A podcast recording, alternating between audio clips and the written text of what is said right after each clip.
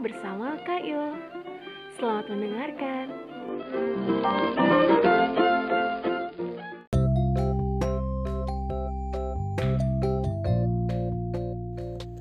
Hai, apa kabar semuanya? Seneng banget bisa kembali lagi mengisi podcast kali ini untuk teman-teman sekalian. Podcast kali ini berjudul Janji Tuhan untuk Abraham. Seperti biasa, aku mengambil cerita ini dari Bible for Children yang ditulis oleh Edward Hages, disadur oleh M. Milet dan Tammy S, dan diterjemahkan oleh Widya Stuti. Sudah siap mendengarkan semuanya? Yuk kita dengerin sama-sama.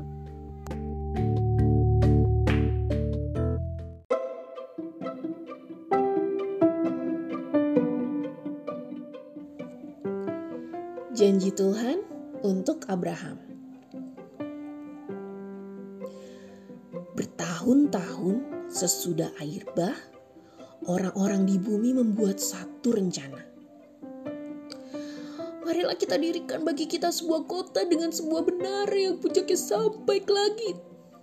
Mereka berkata, marilah kita cari nama agar kita jangan terserak ke seluruh bumi. Setiap orang berbicara dengan satu bahasa yang sama. Tuhan menginginkan orang-orang untuk hidup di seluruh bumi yang diciptakannya. Jadi dia melakukan sesuatu yang sangat istimewa.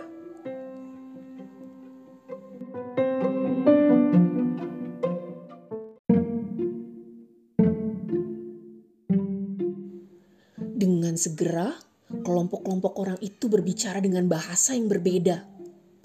Tuhan memberikan kepada mereka bahasa-bahasa yang baru. Mereka yang berbicara dalam bahasa yang sama pindah ke tempat lain bersama-sama. Mungkin orang-orang menjadi takut. Mereka tidak bisa mengerti satu dengan yang lain. Dengan cara ini, Tuhan menyebabkan manusia mengisi negara-negara yang berbeda Kota yang mereka tinggalkan bernama Babel yang berarti kebingungan.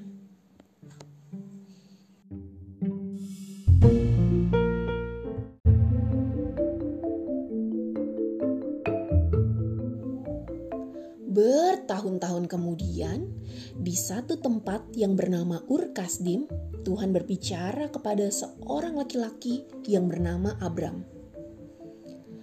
Pergilah dari tanahmu Tuhan memerintahkan, "Pergilah ke tanah yang akan kutunjukkan padamu." Abram menaati Tuhan. Tuhan memimpin dia ke tanah Kanaan. Istrinya, Sarah, dan keponakannya, Lot, pergi bersama dengan dia. Di Kanaan, Abram dan Lot keduanya menjadi kaya raya. Mereka mempunyai banyak sekali kambing domba, Para gembala Lot dan para gembala Abram mulai berkelahi.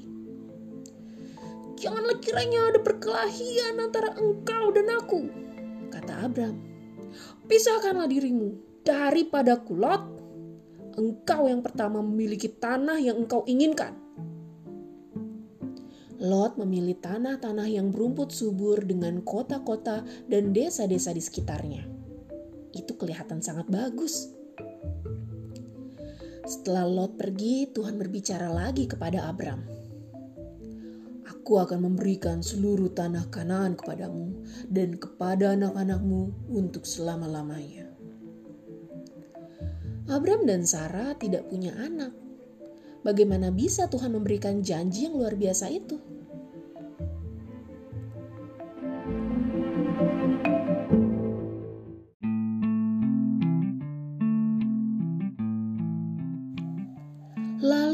Suatu hari, tiga orang utusan Tuhan datang menemui Abram dan Sarai. Engkau akan segera mempunyai anak. Mereka berkata. Sarah tertawa. Dia tidak mempercayai pesan Tuhan itu. Dia sudah berumur 90 tahun dan menurutnya itu mustahil untuk mempunyai seorang anak. Tuhan berfirman, Abram akan dipanggil menjadi Abraham, yang berarti bapa segala bangsa dan Sarai akan dipanggil Sarah yang berarti ratu. Tuhan juga berkata kepada Abram, dia akan menghancurkan dua kota yang jahat, yaitu Sodom dan Gomora, di mana keponakan Abram, yaitu Lot, tinggal di sana bersama dengan keluarganya. Lot percaya ketika peringatan Tuhan itu disampaikan. Tetapi suami anak-anaknya menolak untuk meninggalkan Sodom. Betapa tragisnya, mereka tidak percaya firman Tuhan. Hanya Lot dan kedua anak perempuan yang selamat. Api dan belerang turun atas kota-kota yang jahat itu. Menyedihkan, istri Lot tidak menaati peringatan Tuhan dan menoleh ke belakang saat dia berlari. Akhirnya dia berubah menjadi sebuah tiang garam.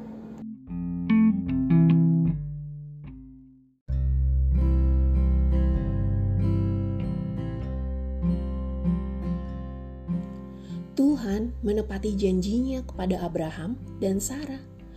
Mereka mempunyai seorang anak pada usia tua mereka, seperti yang Tuhan katakan. Betapa bahagianya ketika Ishak dilahirkan. Mungkin Abraham juga berpikir mengenai janji Tuhan yang diberikan kepadanya dan anak-anaknya mengenai tanah Kanaan. Tuhan akan menepati janjinya juga. Tuhan selalu menepati janjinya.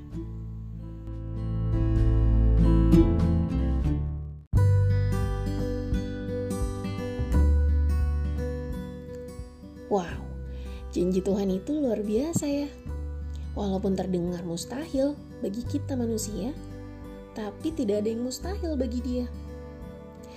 Kita mau belajar seperti Abraham yang taat dan selalu percaya pada Tuhan. Begitu pula kita saat ini yang akan terus taat dan percaya kalau Tuhan akan terus bekerja di tengah pandemi saat ini. Kita jumpa lagi di episode podcast selanjutnya. Tetap sehat dan tetap semangat ya teman-teman. Sampai jumpa.